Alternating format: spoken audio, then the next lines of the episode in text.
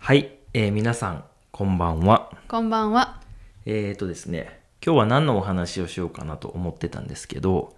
あの、昨日のね、エピソードでも出たように、あの、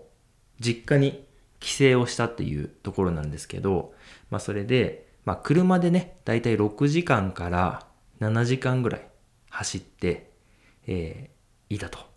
いうことで、今日はちょっと運転する話をしたいなと思います。はい。はい、運転っていうのは、えー乗り物を、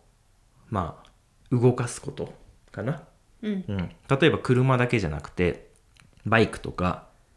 まあ、あとは普通の人はないですけど電車とか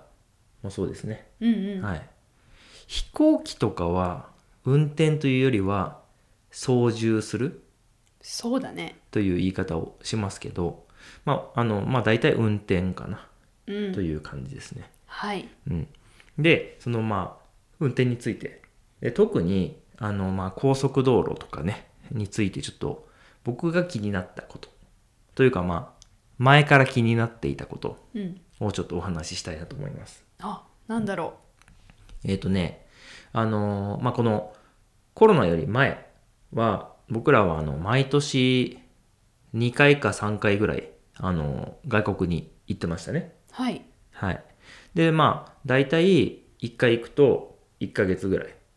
滞在をして、で、そこで、あの、レンタカーを借りてね、あの、いろんなところに行って、あの、写真の撮影をしたりとかしてましたね。うん。うん。で、その時に思ったのがですね、あの、まあ、運転って、結構大変だよねっていうところで。うんううん。んまあ、前にもねそういう話をしたことがあるんですけど、まあ、今となってはあのスマートフォンでねあの例えば Google マップとかあのそういうナビがあるじゃないですかなのでどっか行きたいところがあってそこに行くことはまあできるようになりましたよねうん。ただその道路のなんかこう看板というかあるじゃないですか、標識はい標識ですね、標識っていうのはなんか例えば80とか50とか書いてあるそのスピードの標識だったりとかあとはまあ止まれとかねあるじゃないですかうん。でそういうあとまあ地名が書いてあるのもありますねあるまあ、ね。例えばだけど、えっと長野とか名古屋とか東京とか書いてあるじゃないですかう例えん。ば東京なんだろうひゃ200キロとか書いてあるじゃないですかはいはうんい。でそれがまあなんとなく一緒なんだけどそのやっぱりその外国に行くとその国の言葉になるじゃないですか、そうだね。うん、でまあ英語だったらいいですよとりあえずでもその英語ではないまあ僕らにとってはですけどね僕らはあの日本語と英語なので僕らにとってはそうではない言葉になった時に結構困るというか、うそん。の読めないっていうのがありますよね。あるねう。ん、まあなんとなくさ例えば赤は止まるとかさなんかあるじゃんうんで信号の色は一緒だしうん。うん。なんとなく大丈夫ですよはい。ただなんかこう出口とか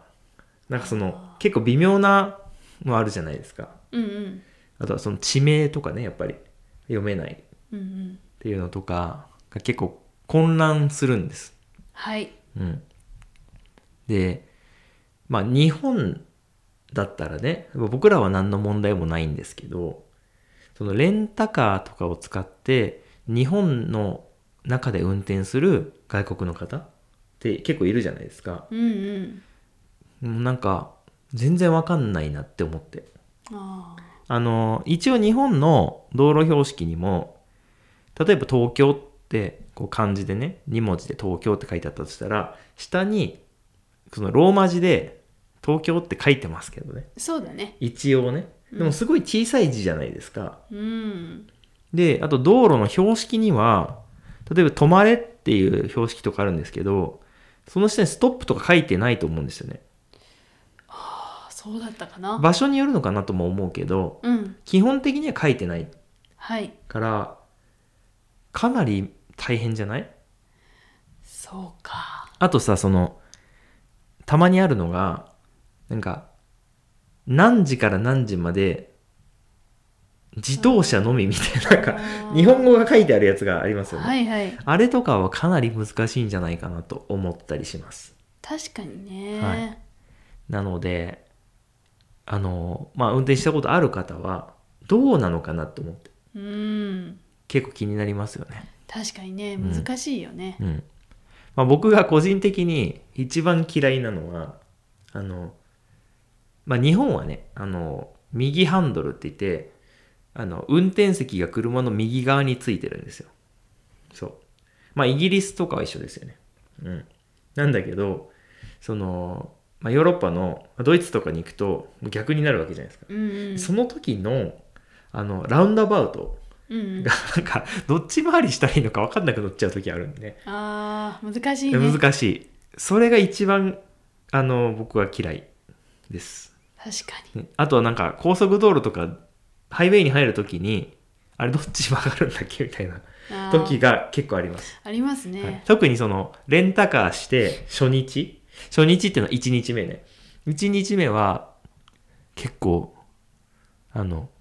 やってしまうことありますね確かにあの逆走をし逆走っていうのは逆の方向に入っちゃったりとかねあります思想にまあすることもたまにあるかなすごい田舎とかだとね、はい、他に車が通ってればあこっちかってわかるじゃないですかはいでもねすごく田舎に行ってもう誰もいないようなとこだったらなんか無意識にね無意識にっていうのは何も考えずになんかいつもと同じ日本と同じ方に入っちゃう時がありますねありますあのまあ道路の左側を走っちゃうってことねはいであってなる時がありますありますありますはい、それがちょっとねあの怖いなっていうのはいつも思ってるんですけど、ううんん、あとはその日本に帰ってきた瞬間ね ちょっと混乱しますね。 あれってなりますね、まあそうなんですけどねあの皆さんは、えーまあ、日本でねあの多分電車に乗ったりすることだけでもその看板とか標識が全部日本語だから大変じゃないですか。うん、でも、まあ、電車は、なんかこう、すぐ判断しなきゃいけないこととか、なんかこう、危なくはないじゃないですか。はいこうな、あーとかのこう、事故につながるとかはないから、なんか車が一番危ないなとは思ってるんですけど、うんそういう経験ってないんですかねっていう。あるんじゃないですうか、ん。ありそうですけどね。あると思いますよまあ僕は結構怖いなっていつも思ってますけど。 うんうん。いつも思うのは、あの、外国のトラックの大きさね。大きいよね そうそう。いやもう、ね、びっくりするぐらいね、僕ら結構あの雪がすごい降るところに行くことが多くて、まああの、ノルウェーとかね、あの、行く時があるんですけど、あの、除雪車って言って、雪をこう、避けていく車。それの迫力がね、すごすぎて、もう怖いです。怖いよねすごい怖い。それはね、あの、忘れられない思い出っていうかね、いつも怖いなって思ってる。確かにまあ、あの、今日はそういうちょっと緩い話なんですけど、えー皆さんもね、あの、外国での運転はどうですかっていうところね、コメントぜひいただけたら嬉しいなと思います。はいということで今日は以上になります。ありがとうございました。ありがとうございましたではでは。